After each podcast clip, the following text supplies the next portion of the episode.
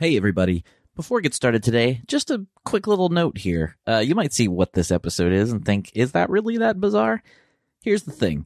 I've kind of teetered back and forth on whether or not to cover the Monkees on this show, because in reality, not really that strange, but they were a band that was thrown together for a TV show, so it kind of fits in there.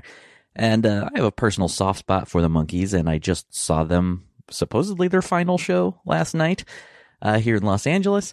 And so I got them on the brain and I kind of called an audible this week and wanted to cover this. And I felt like, you know, they made this very bizarre movie in 1968 with a uh, soundtrack that was a little different for them as well. And I thought, why not take this time to cover this? So I just felt the need to explain that up top. And if you got a problem with it, eh, listen or don't. uh, all right, that's it. On with the show. Hi, my name is Tony Thaxton. Like anyone else, I love a great album.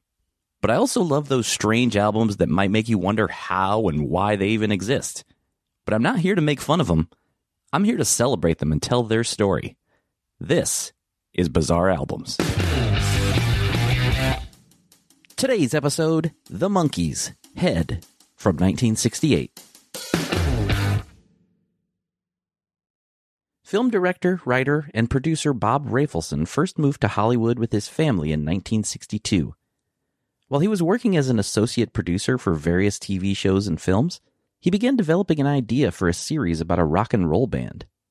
The idea was inspired by his own time playing in a band in Mexico, and they were more interested in having fun than making a living.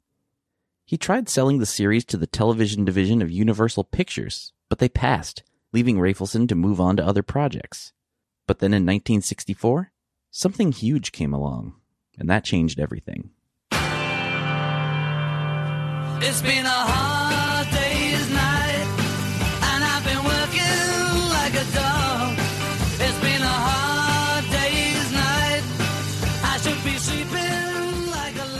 the Beatles were emerging first out of Germany and then out of Liverpool, and then finally making their way towards America with hit songs. And one of the movies, A Hard Day's Night, had appeared. So the notion of a crazy, frolicsome four had been legitimatized by the appearance of the Beatles.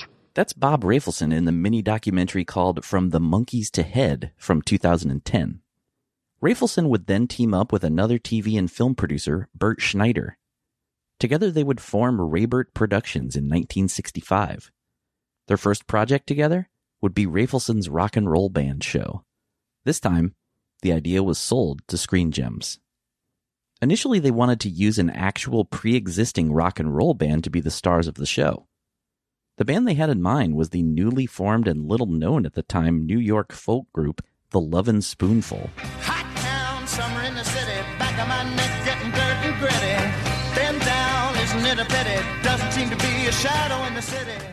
The. Problem was, The Lovin' Spoonful had just signed a deal with Elektra Records, and this would deny Screen Gems the right to market music from the show. With them now out of the picture, the idea was to cast actor slash singers to play a band. So in early September 1965, an ad was run in both the Hollywood Reporter and Daily Variety. It read, Madness, auditions, rock and roll musicians, singers for acting roles in new TV series, running parts for four insane boys aged 17 to 21. Want spirited Ben Franks types. Have courage to work. Must come down for interview. Over 400 applicants turned up. Only one of the four people that would eventually be cast in the show came from seeing the ad. Us what your name is. My name is Michael Blessing. No, I want to hear the truth. No, that's it. I'm telling you, it's a pseudonym. How did you get to Nesmith? Well, uh, Nesmith is my real name. Well, how did you get to Blessing? It's a pseudonym. How did you happen to pick Blessing? Well, uh, why are you asking me that? That's weird. Get on something else. Mike Nesmith had studied drama in college and been working as a musician since 1963. Mickey Dolenz was the son of character actor George Dolenz and had starred in a different TV series for Screen Gems called Circus Boy when he was just 11 years old. He played the character Corky and was credited under the stage name Mickey Braddock. Do you suppose I could join the Rough Riders with you? You're a little young, don't you think? Well, you and Teddy are such good friends. Maybe if you asked him. Well, they they do have drummer boys in the army. When I can't play a drum. British actor and singer Davy Jones had signed a contract with Screen Gems in 1964. He was fresh off playing the role of the Artful Dodger in Oliver, both in London and later on Broadway, where he was nominated for a Tony. Jones' signing with Screen Gems was a result of an appearance that the cast of Oliver had made on The Ed Sullivan Show on February 9, 1964, the same night that the Beatles had made their American debut. You, dear. Anything for you. Mean everything to me. Jones had also signed with Colpix Records and released a solo album as David Jones in 1965. He even made a brief appearance on the Billboard chart with his single, What Are We Going to Do, peaking at number 93. What are we going to do if the word gets out? What are we going to do if it gets about? What are we going to do if your dad finds out we're in love? The final person that was cast came at the recommendation of musician Stephen Stills. Here's more from Bob Rafelson in the From the Monkees to Head mini doc. Steve Stills said, if you could get me some teeth and some hair, I really would like to audition. And I said, we haven't got that kind of money that we can fix everybody up. Well, there's this other guy who looks a lot like me, and I think he's really a great musician. And he's playing in The Bear in Huntington. And that was Peter Tork, and that's how Peter Tork came in. The head of the music department at Screen Gems was Don Kirshner. If you're a regular listener of Bizarre Albums, you've heard this name come up in the past. For more in depth stuff on Kirshner, go back and listen to my episode on the Archies. Don Kirshner was nicknamed the man with the golden ear. Kirshner's involvement with the show would be to find songs and songwriters to provide music. The actors would provide the singing voices, but the instruments were handled by session players. The actors would then pretend to play the instruments on the show. On September 12th, 1966, The Monkees debuted on NBC. Here we come, walking down the street. We get the funniest looks from everyone we meet. Hey, hey, we're the Monkees, and people say we monkey around. The self titled debut Monkees album would be released on Colgems Records October 10th, 1966. Both the series and the album were hits, seemingly a one hand washing the other situation. The TV show helped album sales, the album sales helped the TV show. The album spent 13 weeks at number one on the Billboard 200 and also had a number one single with Last Train to Clarksville. The last train to Clarksville, and I'll meet you at the station. You can be here by 4:30, cause I've made your reservation. Don't be slow. The album that would kick the Monkees' debut out of the number one spot would be their follow up, More of the Monkees, released on January 9th, 1967. It stayed at number one for 18 weeks. And this album also had a number one single, written by Neil Diamond. And it would go on to be the biggest selling single of 1967. Then I saw her face. Now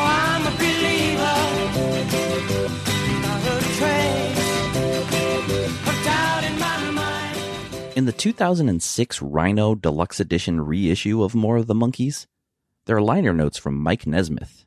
They read, The first album shows up and I look at it with horror because it makes us appear as if we are a rock and roll band. There's no credit for the other musicians.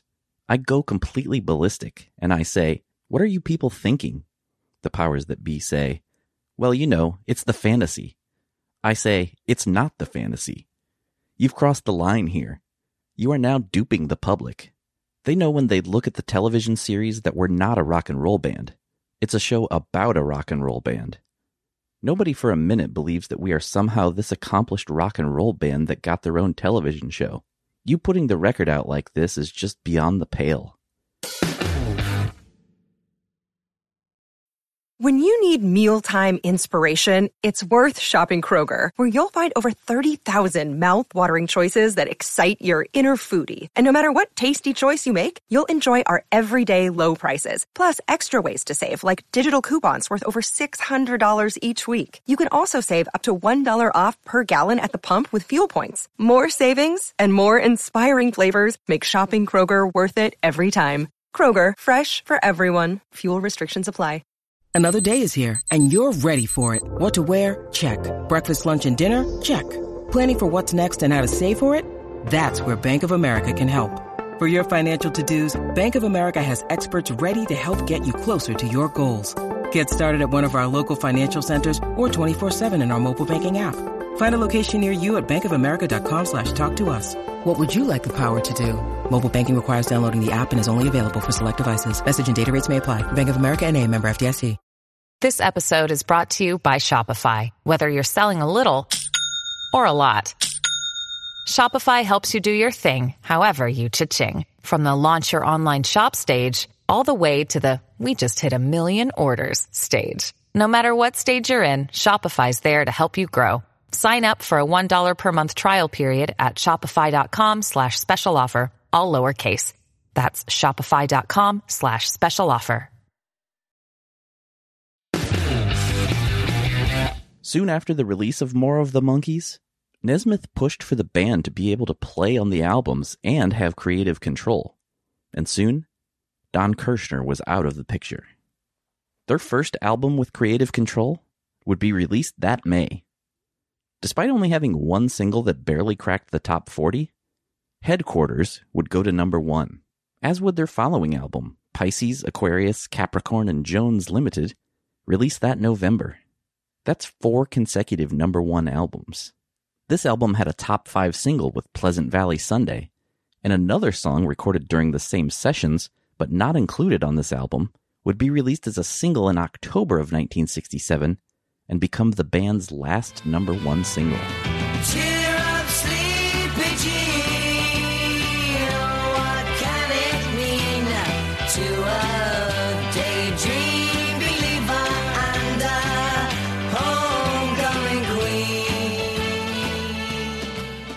Daydream Believer was also on the following album, The Birds, the Bees, and the Monkees, released in April of 1968, peaking at number three. This was just less than one month after the cancellation of the TV series. But in the midst of all this, the Monkees had also began work on their first and only film. The ideas for the film came from large amounts of marijuana and a weekend trip to Ojai, California, where the Monkees, along with Bob Rafelson and then little known actor Jack Nicholson, Wait till they get a load of me. yes, that Jack Nicholson, the six of them sat around, very stoned, spouting ideas and conversations into a tape recorder. Nicholson took the tapes home, and while he was on LSD, turned it all into a screenplay. And the result was, well, Not since the Ten Commandments. If you liked Covered Wagon,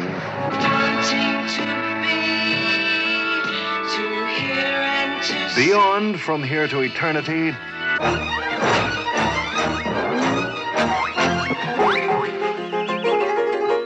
they can't be the Marx Brothers, they're too young. Columbia Pictures presents The Monkees. Mickey, Davy, Mike, Peter in Head. That's right, Head. What's it all about? Only Victor Mature's hairdresser knows for sure. Are you kidding? Head is the most extraordinary adventure western comedy love story, mystery drama, musical documentary satire ever filmed. the Monkees film Head would premiere in New York on November 6, 1968. In addition to the Monkees, it featured cameos from Jack Nicholson, Teri Garr, Annette Funicello, Sonny Liston, and Frank Zappa. There's even brief non speaking appearances from Dennis Hopper and Toni Basil.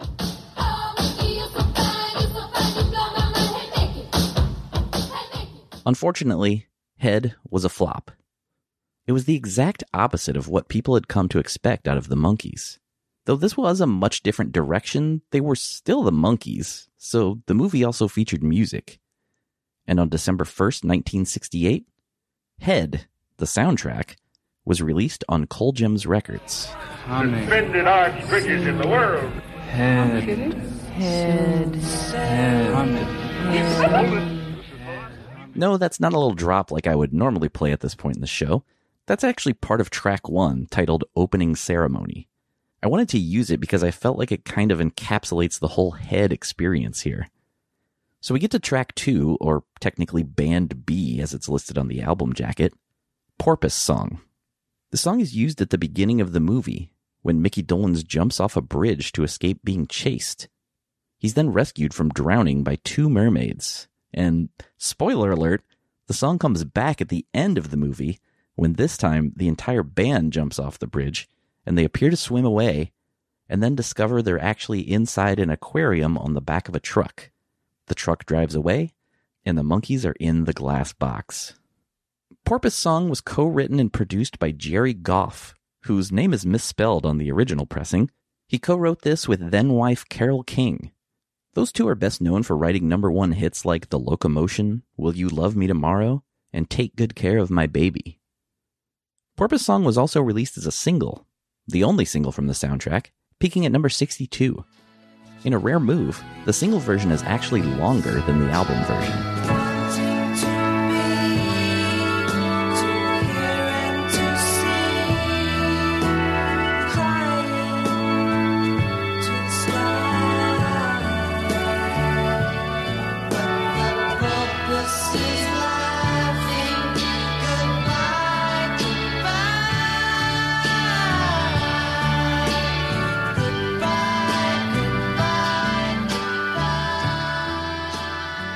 Up next is Ditty Diego War Chant.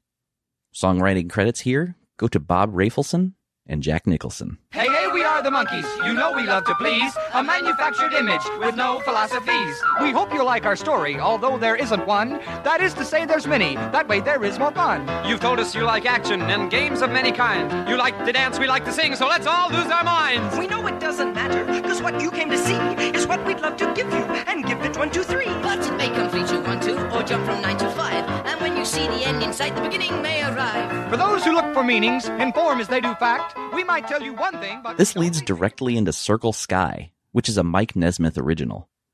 It's actually a live performance of the song that's shown in the film, intercut with footage from the Vietnam War. But the version on the soundtrack is a studio recording and might possibly have the loudest mixed percussion I've ever heard.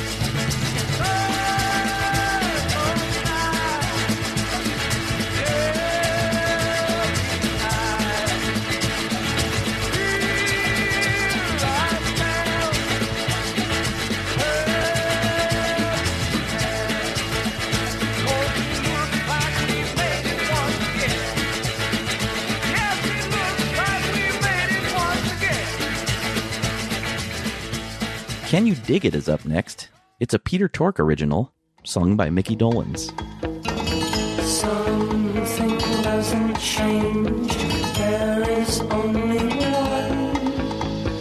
Always changing inside. What does it become?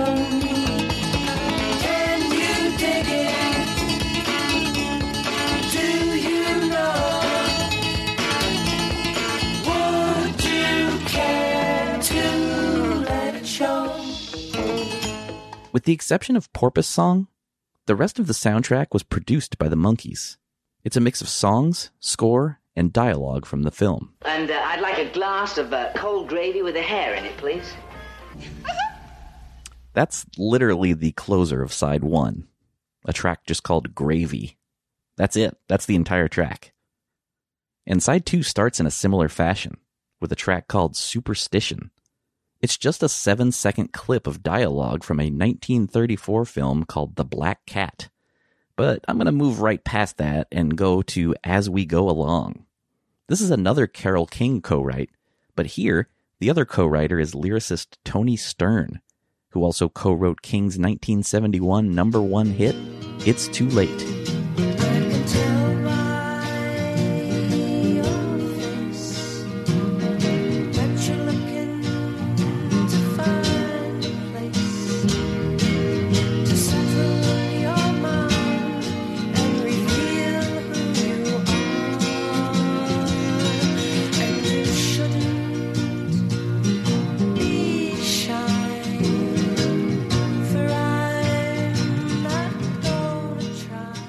Next is Daddy's Song, sung by Davy Jones, and written by the legendary Harry Nilsson, who in 2015 was ranked number 62 on Rolling Stone's list of the 100 greatest songwriters of all time.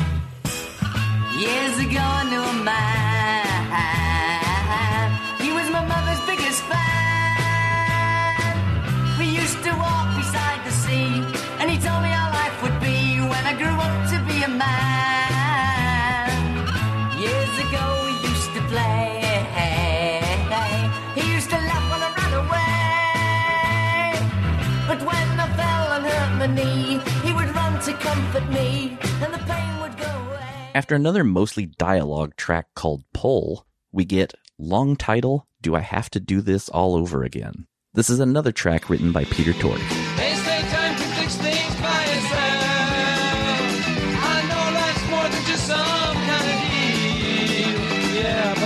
Tell me when all my soul comes off the?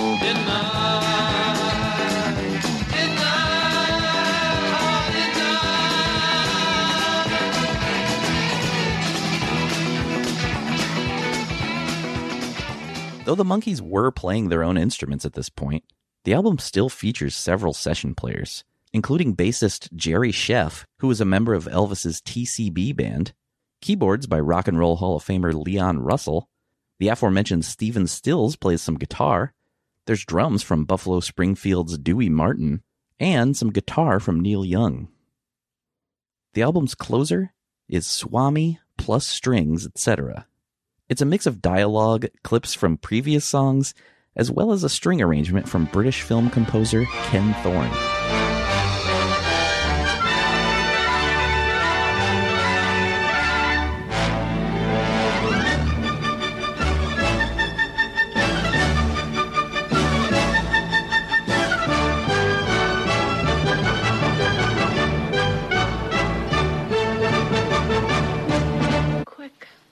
It before the venom reaches my heart.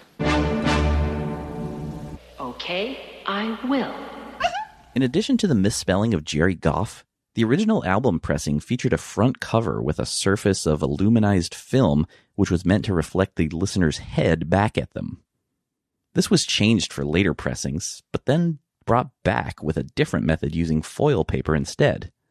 Several other versions have been reissued over the years, including a three disc deluxe edition from Rhino Records that includes outtakes, rarities, and interviews.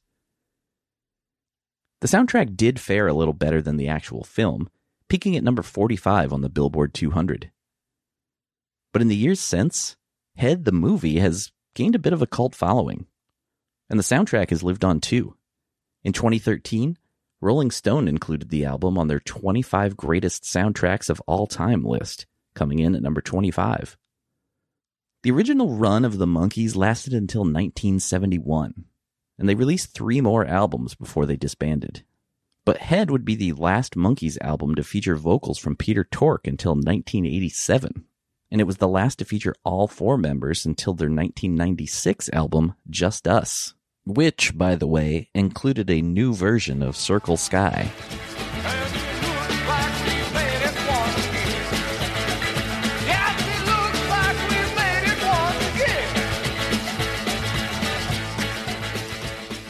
In 1991, Mickey Dolenz would re record Porpoise Song for an album labeled For Children of the 60s to the 90s, entitled Mickey Dolenz Puts You to Sleep. But that is for another time. Thank you for listening to Bizarre Albums. If you like the show, please subscribe and leave a review. It helps people find the show. You can also follow the show on Twitter and Instagram at Bizarre Albums, and I'm at Tony Thaxton. You can also like Bizarre Albums on Facebook and visit bizarrealbums.com. And if you still want more Bizarre Albums in your life, sign up for weekly bonus episodes of Bizarre Singles and more at patreon.com slash bizarre albums. And as always, if you know of a Bizarre album you'd like to hear featured, please tweet the show. I'd love to hear from you. You can even email me at bizarrealbums at gmail.com. My name is Tony Thaxton, and I'll see you next time on Bizarre Albums.